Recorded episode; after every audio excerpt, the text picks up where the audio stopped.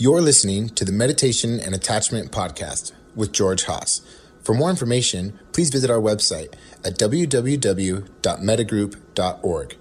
That's www.mettagroup.org.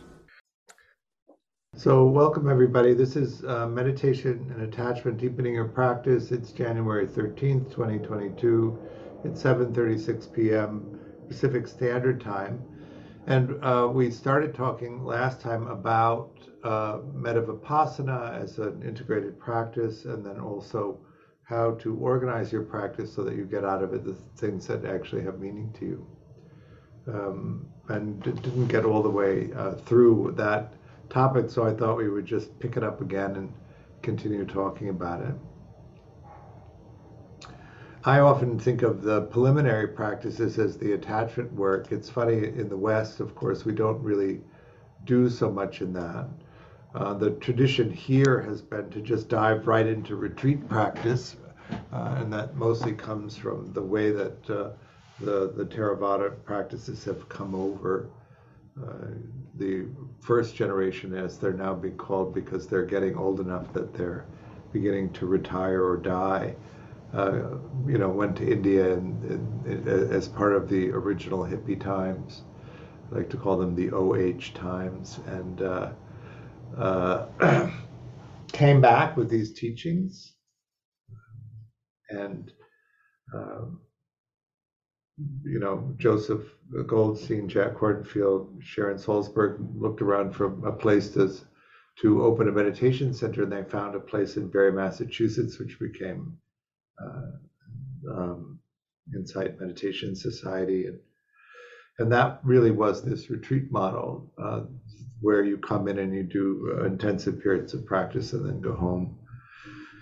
Uh, there's advantages to that, uh, which is uh, that you develop the base level of concentration that you need to be able to do the insight work because you're practicing in these long, intense periods.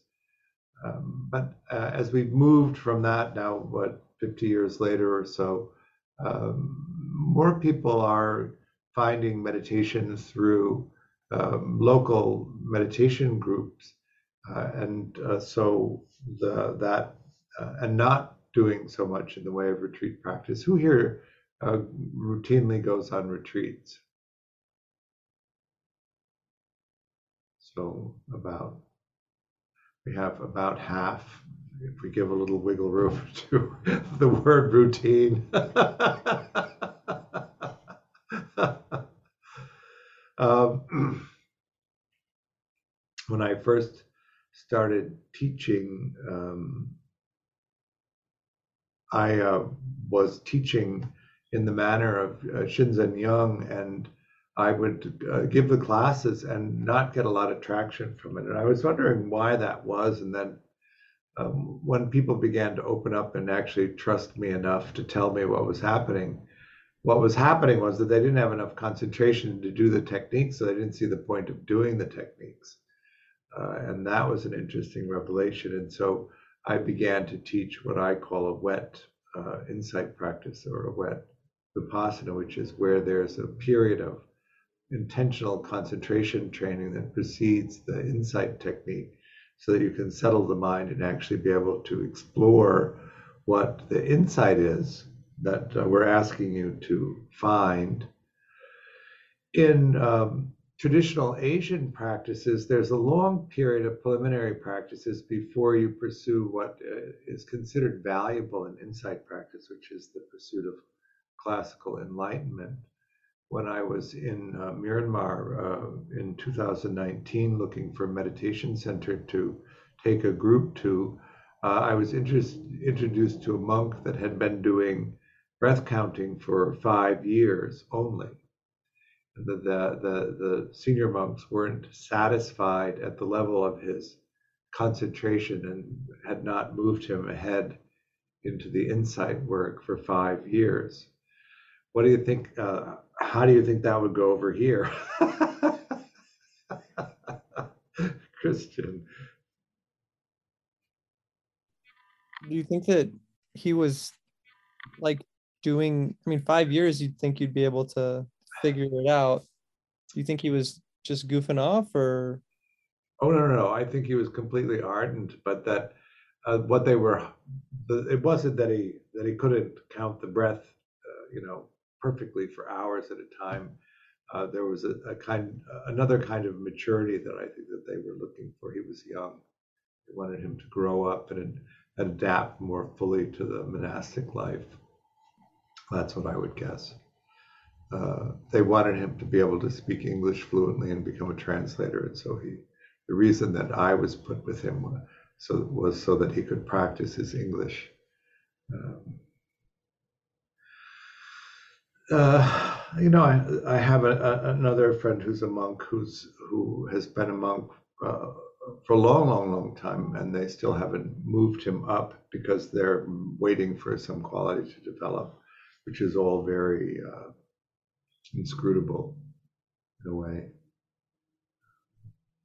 I don't know that we have that so much here. The way that the the uh, the way that making a living out of the Dharma has developed in this country is you write books, and so really what you are is an author who tours, and then also teaches.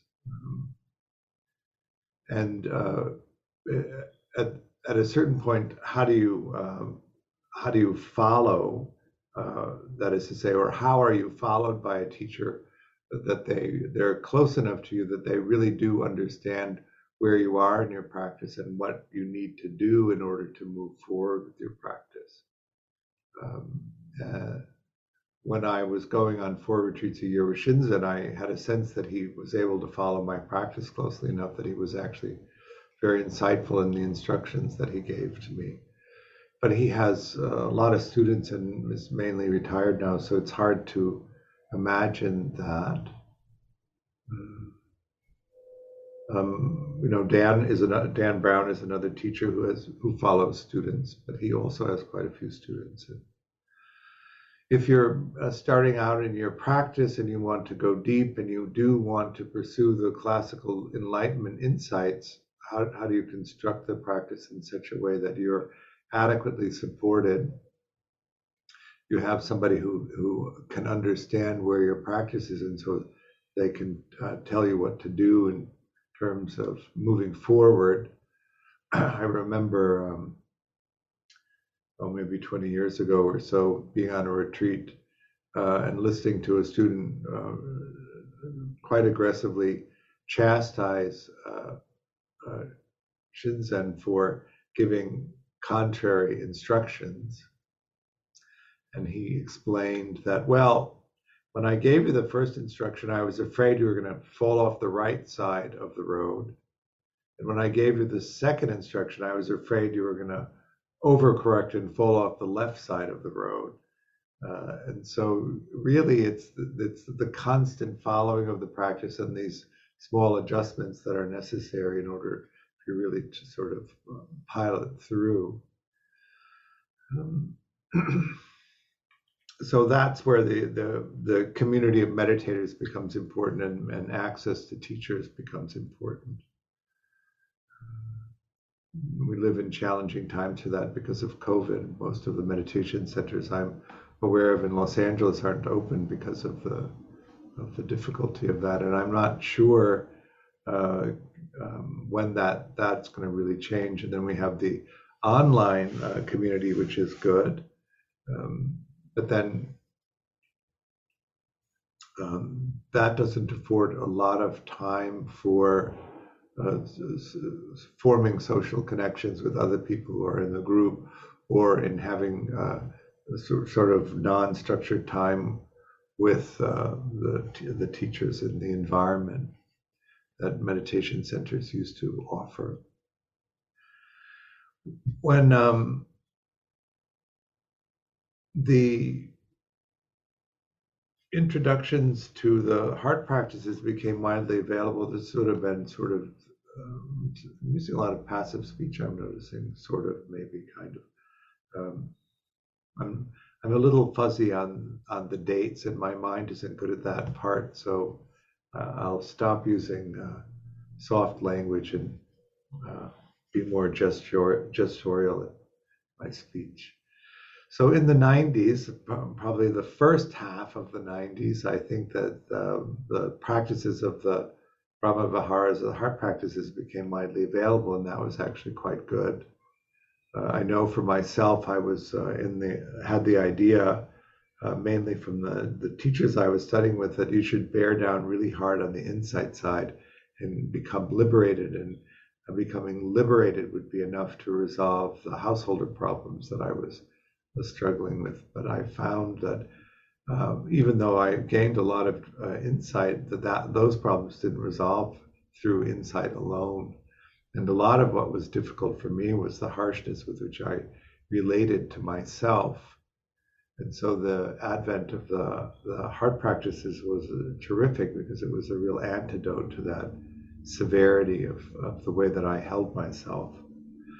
Um, when I discovered the attachments of it, it made a whole different kind of sense in that the working model of myself, that harshness that I related uh, to myself with, was actually ref- uh, what I learned in the reflection of my caregivers uh, about me. That we we come into the world without a sense of self, uh, without a working model of self, and we look to our caregivers and in the way that they reflect that back to us we internalize their their point of view or their opinions about how we are which may not even be how we are uh, if you had in my family normal uh, attachment needs uh, my mother would have found them onerous and burdensome and she would have reflected back that that was the that that's how you were uh, even though what you were expressing was completely ordinary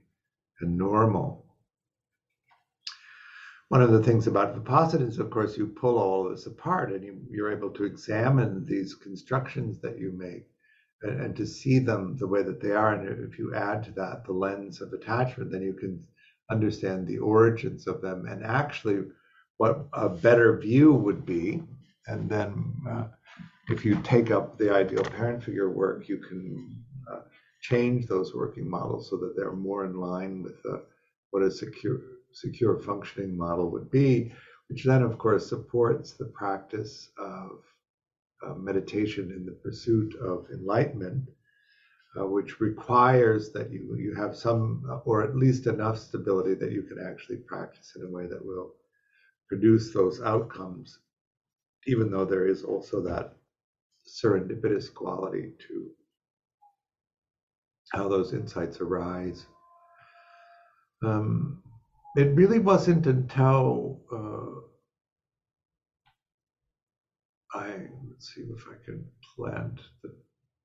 I would say at the end of the the twenty knot knots uh, that I really got hooked into this idea of metta vipassana practice, this integrated practice so that rather than having these two independent practices where you spend some time in each, the integrated practice of metta vipassana, so it's really only one uh, practice. Uh, Carol's posted that uh, podcast we were talking about uh, in the chat, if that's interesting. Um, the imperfect Buddhist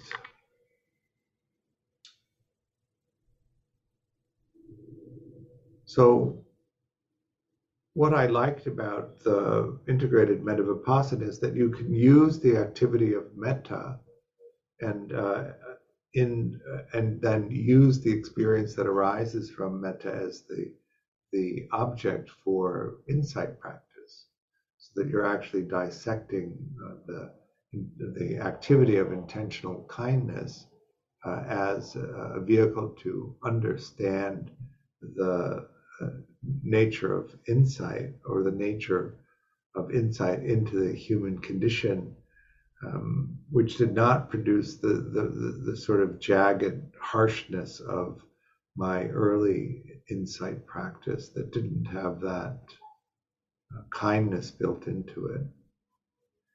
If you uh, have, uh, if you grow up in an adverse uh, environment uh, where your caregivers are quite stressed, and you begin to understand that they're taking in an understanding of who you are, processing it and finding meaning in it, and then reflecting it back to you, and that you are internalizing their reflection of you as who you are.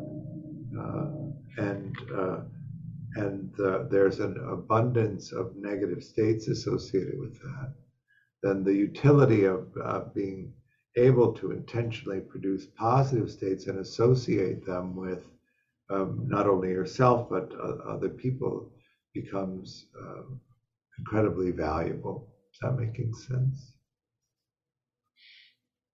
So that you can take the original construction of that self and add to it uh, positivity so that when the sense of self arises, it isn't uh, that one sided negative experience that many of us grow up with.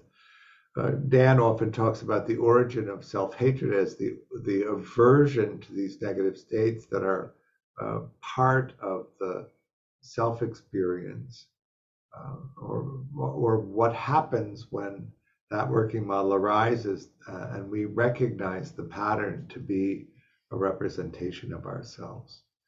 So um, you have in these working models not only the uh, memories of the things that happen to you, but you have the mind states that you view yourself through or hold in association with yourself. And when that pattern of mind states arise with those particular memories, then you have a sense of ownership to them, a sense of their mind that are, is the self experience. And if if those uh, states are, are predominantly negative, uh, and you lose your equanimity, of course, you can come into a place of aversion to the self, which is that root of self hatred.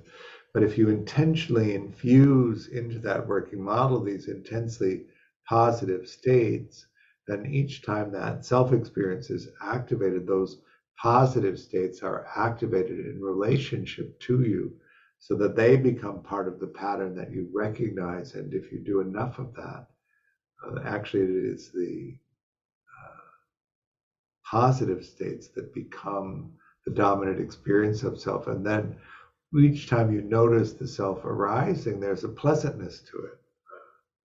Uh, uh I, I, suppose that could flip into the craving side of wanting to constantly activate the self. So you have these pleasant experiences, but it's in some ways easier to hold that balance, that equanimity with the self experiences arising. It also gives you an insight into the nature of the uh, ephemeral nature of the self experience altogether. If you started off with an essentially harsh version of the sense of self, you do these um, practices that shift that into a predominantly positive experience of self, then you see that the sense of self is not solid and permanent and unchanging, that it's adaptable to the experiences that you have.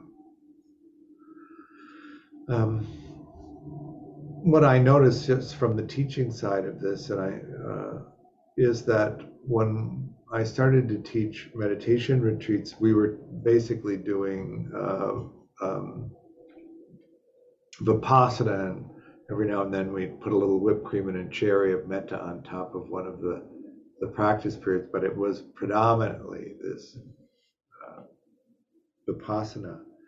And so the first three or four days of the retreat, people were constantly coming uh, and needing emotional regulation because of the uh, harshness that they held with themselves and the the uh, upsetting nature of that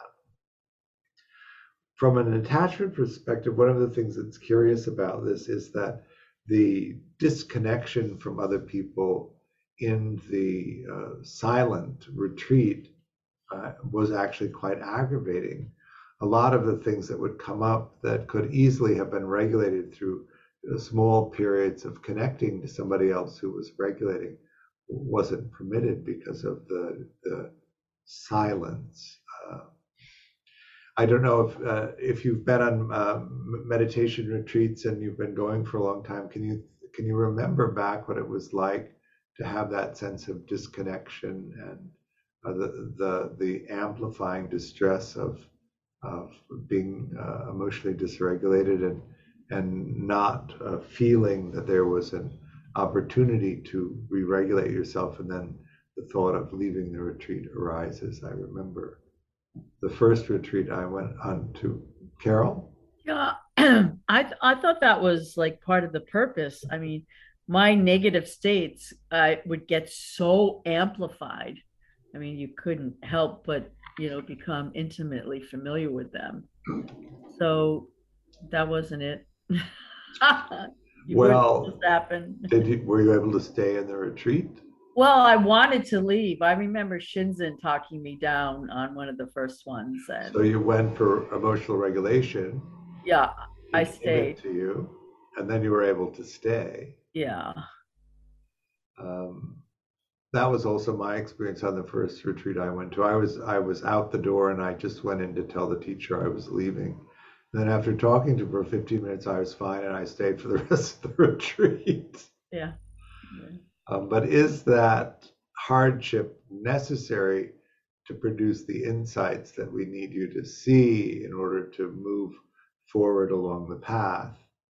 And I'm going to argue against that being necessary. And what I notice in the Metta Vipassana retreats that we teach that there's no distress at all for most people during the whole retreat. Certainly not enough that would cause somebody to leave. Um, we have had uh, people leave, and we, we haven't shifted completely to the model that Dan uses, which is no silence at all. Um, partly because the culture of uh, the Theravada practice is so devoted to the, the, the silence that it's hard to get people to agree to uh, drop the silence. And so we have designate, designated periods of talking, which we keep making longer and longer. Kristen. I was I was looking around on the retreat on the first day and I was I was trying to figure out if I was projecting or not, but everyone looked so miserable in their in their like silence. And I'm just like, you know, like my I guess my emotional regulation strategy was just playing tunes and and making jokes in my head. So I was bopping around. I was like, oh, I'm so happy, and I just looked so miserable. But I actually kind of enjoyed the the silence, the balance of it, because mm. I felt like it was like a continuation of the the sort of mindfulness of the meditation. You know, so when I was eating, it had that. It kind of forced me to that mindful quality almost without me having to do anything about it and then it was nice to really have the the evenings to to talk. I i think everyone probably looked forward to those. So yeah. i found i found it to be a good balance but i could see how some could get dysregulated.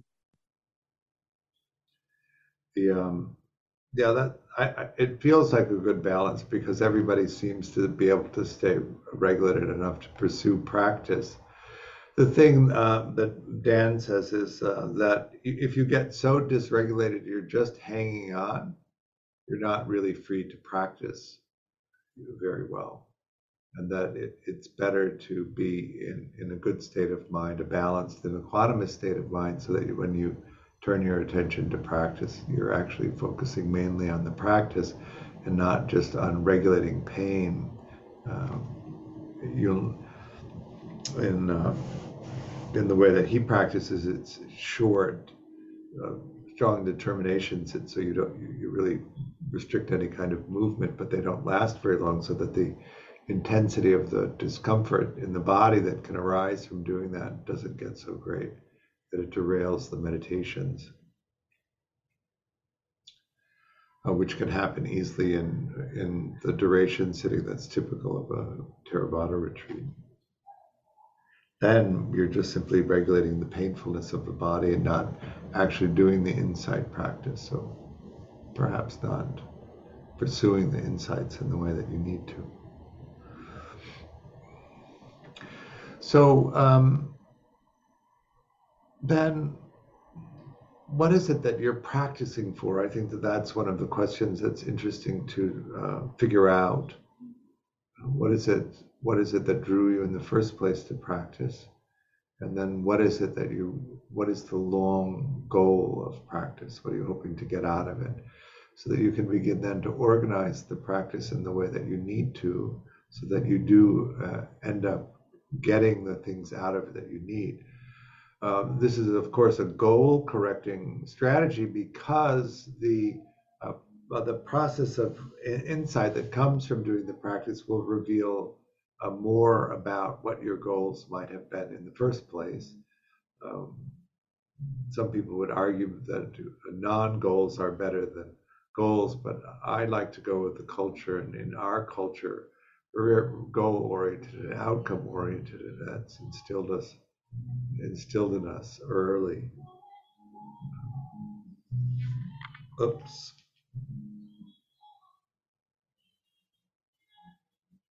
Something's happening. See if I can fix it.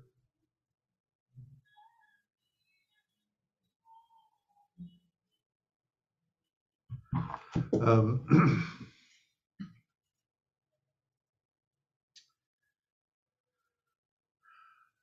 when I first came in, I wanted to be enlightened, and I had a, a, sense of what that was, which actually didn't turn out to be remotely related to what enlightenment is. But it, it didn't matter because that's why I came in. And in the first class I did uh, um, at Ordinary Dharma in Venice with uh, Catriona Reed, uh, in the intro to Vipassana meditation, we went around the, the circle of the people were the, that were there, and yeah, she asked us, um, "What? Why did we come?" And I uh, said that I wanted to be enlightened, and uh, which produced a kind of unkind laughter in my interpretation of what happened. It's hard to know what actually happened because uh, I also tended to think that I, I was an, an odd duck and that people reacted negative, negatively to me. But um, I didn't understand why we would engage in a practice uh, where the end goal was reputedly enlightenment, but nobody actually believed that that was something that you could attain. Um, that was a, a question that I had and so I tended to gravitate more toward teachers who talk about this and also encourage you to try and get there. And that was uh, the one that I landed on and, and have studied the most with was Shinzen. And he always said from the very first that that should be the goal of meditation um, the end goal of meditation. But uh, and and I've studied with Dan, who also says that. So that's my orientation. I say that, uh, but you may not have that as as what you came here for and what you want to get out of it. And it's important to understand that so that you can organize your practice in such a way that it produces the result that you need in order to keep practicing. Is that making sense? It takes time, energy, and resources to do that. If you're in a householder life, it takes time, energy, and resources away from your householder life to create the, the potential to withdraw into intensive retreat practice, which is going to be necessary if you want to do, I think, the deep, uh, deep practice. Uh, even, uh, you know, going, uh, uh, taking the time out to meditate, taking time away from people to meditate if you're involved in uh, uh, householder relationships. I uh, my idea of enlightenment in the beginning was that I would have I wouldn't have the problems that I had, that I would become enlightened, and, and those problems would uh, actually quite magically resolve and disappear. I had no real solutions beyond that magical understanding of what that was. Um, and um, so the reason that I, I, I talk about attachment so much and, and, and have organized a way of practicing with attachment is because that became a preliminary practice for me in order to uh, open up my life enough that I could pursue the longer goal that I had in mind and that, I think that that works quite well. So as a householder, if you're going to remain a householder, which I also think is a good way to go, um, how do you organize your householder life in such a way that it, there's space for you to, to uh, undertake a deep practice, which means you have to have uh, stability, enough stability to do that. You need to have relationships that will support you and are are are, are good with not only good with but uh, actually actively encouraging you to to pursue this because it isn't so easy to do. And um, can you put all of those pieces in place so that the, that's what's happening, right? That You have a, you know, the, the basics, food, shelter, uh, clothing, and medicine. You have nurturance, and that all of them come together to support you as you do that. If you can't do that, or or that's part of the suffering that you're experiencing uh, in in coming to practice in the first place, then it's useful to organize your practice in such a way that those things improve uh, by understanding why uh, you're having the difficulty around that in the first place, and then developing the skills that you need so that you can move beyond that. Then, when you have that basis uh, to explore from, that's one of the things we talk about in attachment, these three uh, instinctual uh, relationship, uh, instinctual functions of human beings. One is the attachment system, one is the exploration system, and one is the collaborative relationship system. Attachment means that you feel connected to people and you have a place to go when you're frightened, um, and that they'll receive you and, and help uh, re regulate you uh, so that you can come back into a place of balance and safety. Uh, the attachment system activates and it deactivates the exploration system. So that if you want to pursue things and explore things deeply, you have to be able to activate the exploration system, which means you need to be able to deactivate the attachment system. You're not frightened. You feel a sense of safety and uh, reliability so that you're then free to explore because if you're not, the attachment system will remain on and it will uh, inhibit your capacity to explore.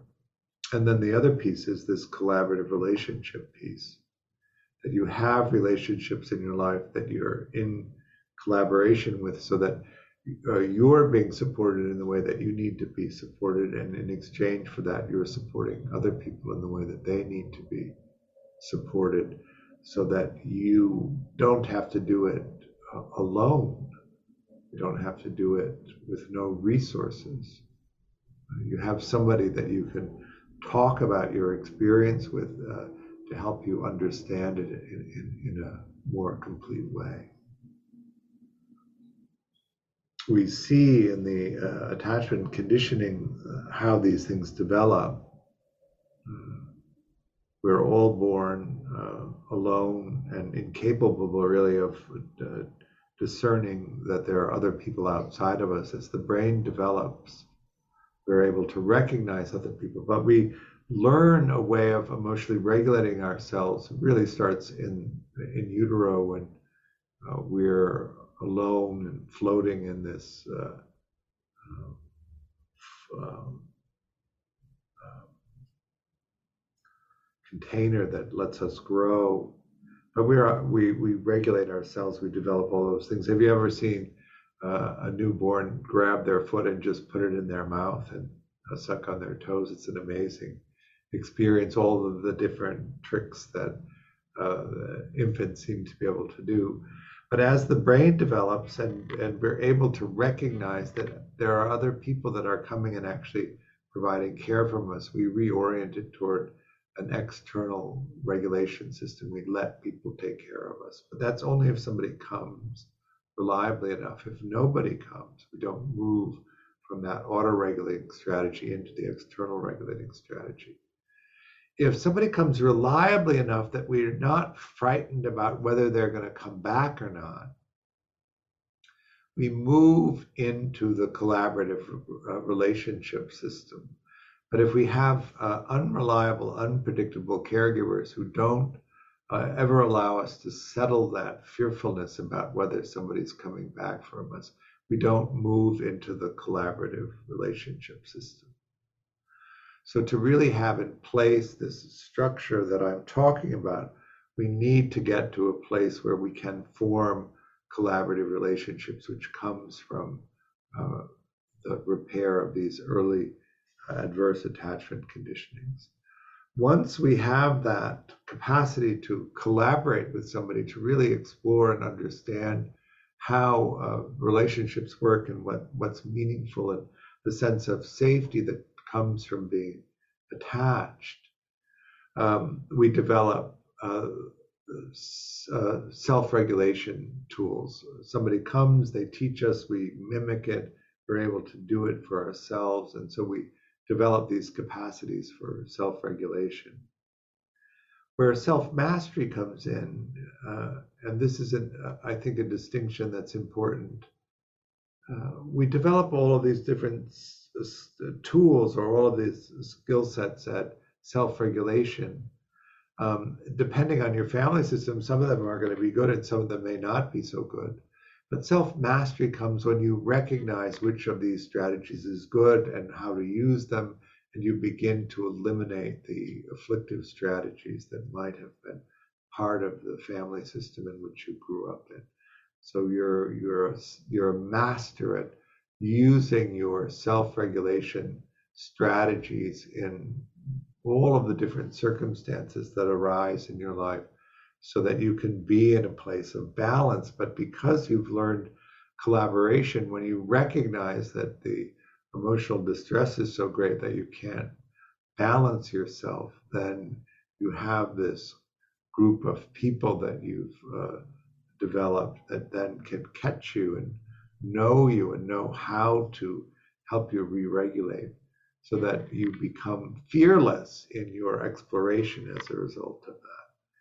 Uh, you know that you can go really hard if uh, that's what, uh, if you accept that metaphor.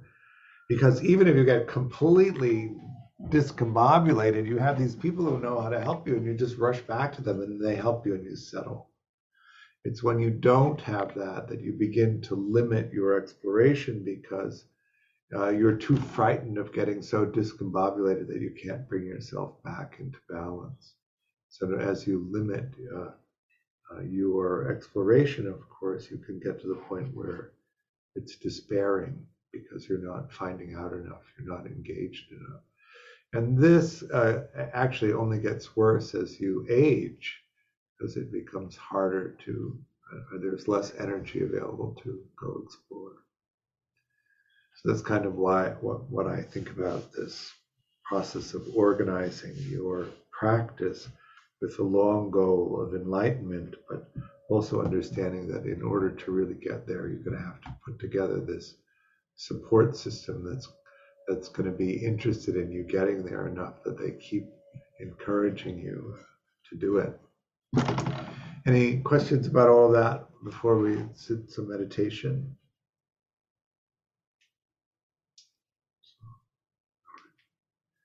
Why don't we do some insight practice, some basic, take you through a cycle of um,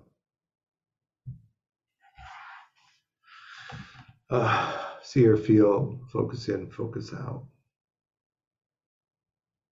So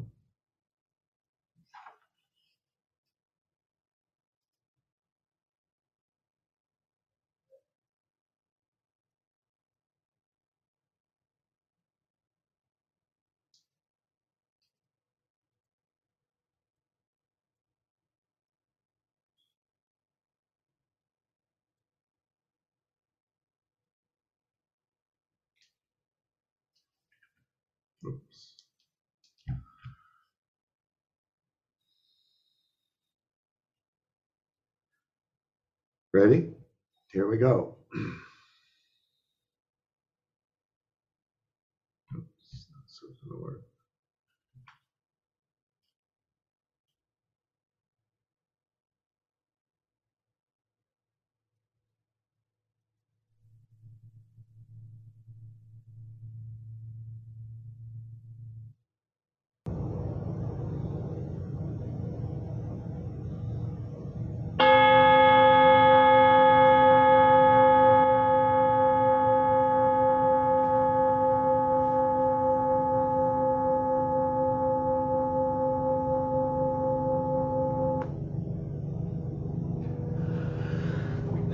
So how did that go?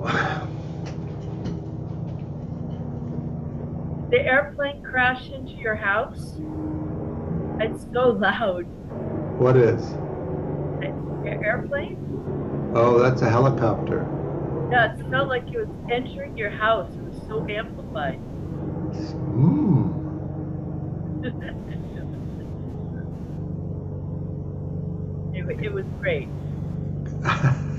Was that was that was other pure, pure out, pure out. I was feeling a little apocalypse now. I don't know about the rest. of you. Was it all the way through or just now? No, just the last uh, I don't know a little bit. eight eight or ten minutes. I, I think I don't even hear them anymore. They're so common over in my neighborhood. What? It's gone now. Yeah, it's circling. It'll be back. It was really loud. I think what the the microphone is set to auto. You know, if it goes quiet, it turns up the volume. Uh, But sorry about that. It's okay. Just hear out. Yep, hear out. Everybody good? Thank you for coming. We have a few things coming up. Uh, we have a couple of level twos coming up. One is a uh, on a Saturday, which is starting, I think, uh, in uh, in about 10 days. And then we have one also starting at the end of the month on Sunday. Some people have said that they couldn't come to the Saturday ones, but would like to come so we, we are offering the series on a, a Sunday. Um, and then uh, the first week of April, we have a, another level two starting. The um, uh, the current one is full, so that's the next one starting up. If you're interested in that, take a look at that. It's on the website. Uh, I offer this class on uh, Christian. Sorry, I I I, I kind of did have a question. Um, I think I still I was like maintaining the meta mind, I guess. So I I think I was making it more difficult than it needed to be, but I was trying to see if I could find any feel in at the same time, and and I was having trouble um finding the difference between the the mind state and the feeling and i don't know if that's something like when you have a strong meta mind can you actually find that clarity through practice or is like is there just overlap between the the mind state and the feeling state Well, the, the, the feeling state is distorted by the mind state. So you'd be looking for the way that the feeling state was distorted by the mind state. okay And the main way to do that is to turn it on, look at the feeling state, turn it off, and look at the feeling state and see if you can no- notice the difference between them. Okay Good. Um, I offer this class on a dana basis. Uh, Dana is the Pali word for generosity. There's a link on the website if you want to make a donation. Any amount is appreciated. It helps support me and also the work that we're doing. Of course, everybody's welcome to attend without if you don't have resources. Thank you for coming. Really appreciate your practice and hope to see you soon along the way. Bye now.